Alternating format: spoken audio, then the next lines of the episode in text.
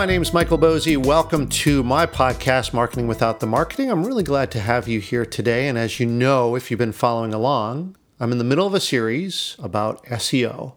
Search engine optimization, one of the most important factors in any marketing program and a key part of any content strategy. Today, I want to talk about a concept that is really important, which is the user pathway. With SEO, keywords are not enough. You won't get the full power that SEO can deliver just by applying some keywords to your site. In order to be building authority with Google and authority with your visitors too, you need to have a bunch of stuff on your site set up. Now, don't get overwhelmed here. The good news is that you can build all of this little by little. But it really helps to have a strategy going in, and that's what I want to cover here. Now, SEO always starts with the user with a simple query. What do they want? What do they want to know? What do they want to learn? And this is why SEO is so great. The user is already in what I call a searching posture. They want to know something, they want some help. And if you can give that help to them right now, they're way more likely to accept it because they're actually asking right now. Think of how much better this is than pushing your stuff on someone when they're not asking you know, like every other advertisement you've ever seen in your life. Not good. All right, great. So if we think of it this way, then SEO is not just about site traffic or getting onto page one, though, of course, both of those things are important. It's about a lot more than that first visit. It's about building a relationship over all the content that you create. So that means that you have to think of it as multiple visits or multiple touches in marketing speak, building trust over time. It's a journey of sorts. So, in order for SEO to be truly worthwhile, we want to look at what I call the four P's of the customer's journey when it comes to SEO that you need to have ready in advance from the first time someone shows up. Those four P's are number one, pre visit, Number two, present or present moment. Number three, the pathway. And number four, the purchase. Let's start with the pre visit. What do I mean by that? Pre visit is before they even get to your site. There's two factors that are at play here. One is the Google search results that are served. Hopefully, you're in those search results, and site speed. Let's look at search results first. As I mentioned in prior segments, we do have to get you on page one for that particular keyword. More on exactly how to do that later will get you to that point. But if and when your site shows up in search, and that may be happening today that you're on page one, awesome. Can you earn the click though? You don't have much there to make your case a title, a URL, a meta description, right? You really have to get the most out of those three things in order to get someone to click through on this pre visit, right? They don't even know you yet. They're deciding whether they're actually going to click through. And of course, if they do decide that, how quickly does your site load? Site speed is one of the most important ranking factors out of Google's 200 plus factors that it uses in its algorithm. This is called page load time. Three seconds is excellent. That's where you want to be. Six seconds, satisfactory. 12 seconds, forget about anyone ever visiting. And look, think about your own behavior here, right? Never mind Google. When it takes forever for a page to load, once you've clicked, you bounce, right? And guess what? 12 seconds in web world is forever. And what's worse here is that Google is watching and they just saw a user leave before they even visited. This does not look good for your site. Noted by Google. It just got way less likely that Google will send the next visitor to your site. We want to avoid this. So, this is all about two things. Number one, having a really good web host. See my recommendations in the tools and templates that I have. I have a link in the accompanying notes for you. And number two, uncluttered page code. Some of these things are more advanced, but the general rule of thumb is that the more designed your site is, or the more plugins that you use, the heavier the code. And to me, speed matters more than design at this point. The user won't even see your site if it's not fast. It doesn't matter how pretty it is. If they never show up because it, it doesn't load fast enough, the design doesn't matter. It's secondary. All right, so that's the pre visit. But what happens once they're actually on page? This is what I call the present or present moment. What do they do once they get to your site? This is called a site entry, and you can measure this in Google Analytics too. First, as I said in the last segment, did you come through on the promise of your title?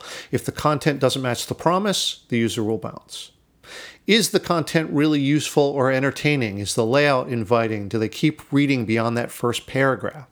Is there a clear user path, which is what we're talking about now? Do they know what to do?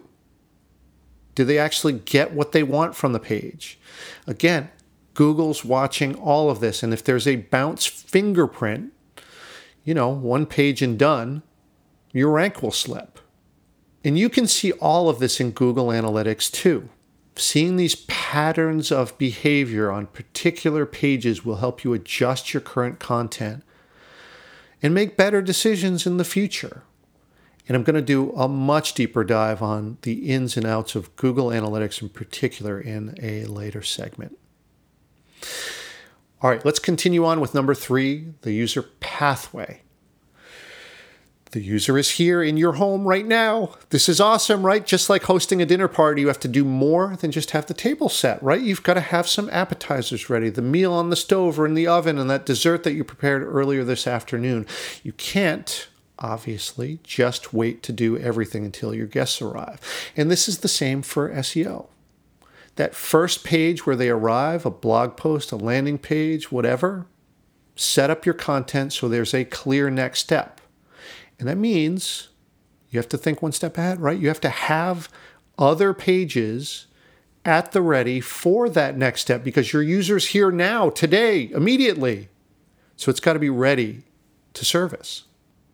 Now, of course, we want to also work towards getting an email sign up so you can continue to build a relationship with them. And then you can build a soft touch nurture sequence to keep teaching them. This is called an automation.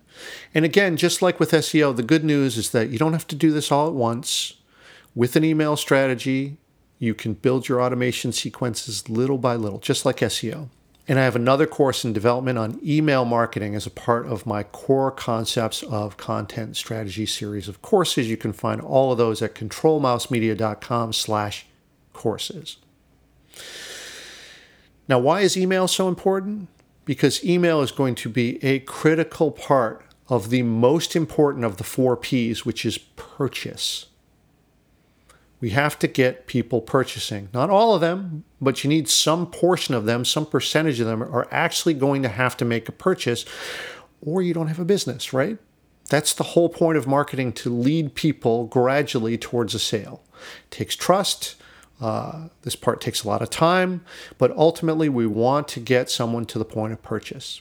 Now, there's a lot that we have to cover before we can start asking for that sale, so I won't spend a ton of time on this now, but I'll say two things about it that are key to opening up payment as a possibility.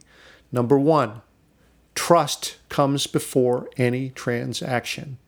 You got to build up trust. No trust, no transaction. It's that simple. And number two, friction kills the sale. Once the user has decided to make the purchase, if there's anything that, that puts friction on that transaction, you have the potential to lose that sale right there. And that's that's an awful position to be in. But with these two things, this means that you got to be in the long game because trust takes time. And the store part of your site had better make it easy to complete the purchase when that customer is ready any friction or any drag on that transaction point and the user bounces. And I hate to be harsh about this, but these aren't my rules. These are the rules of business and the new rules of customer behavior on the web. But the cool thing is that SEO helps in the trust process, right? The more you serve ably, the more Google helps you. The aggregate effect of Google seeing you doing good work, serving your audience, is that you get authority. And collected authority makes a huge difference and will continue to build over time. Google will say over and over again, trust this person.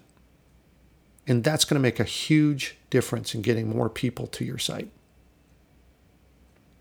All right, so I hope that that's a good rubric for understanding what you need to have set up on your site before someone even arrives. Yes, you can do this little by little. And that right there is the topic of the next set of segments where I want to give you some action items to do right now for beginners, for intermediate, for advanced folks. What action can you take today based on what you see in Google Analytics, what the data shows, and what actions you can take uh, in response to that? That should be fun. So, subscribe and I'll let you know when I publish any of these episodes. I'll let you know immediately. As uh, you know, if you're subscribed already, my email is a feed, which means when I publish something, you get notified. You get to choose what you want my podcast, my blog, or both. And you get to choose how often. Do you want every post, or once a month, or a few times a year? It's your inbox and you get to choose, and that's the way that it should be. All right. Thank you so much again for your attention. I really appreciate you, and we'll see you on the next episode.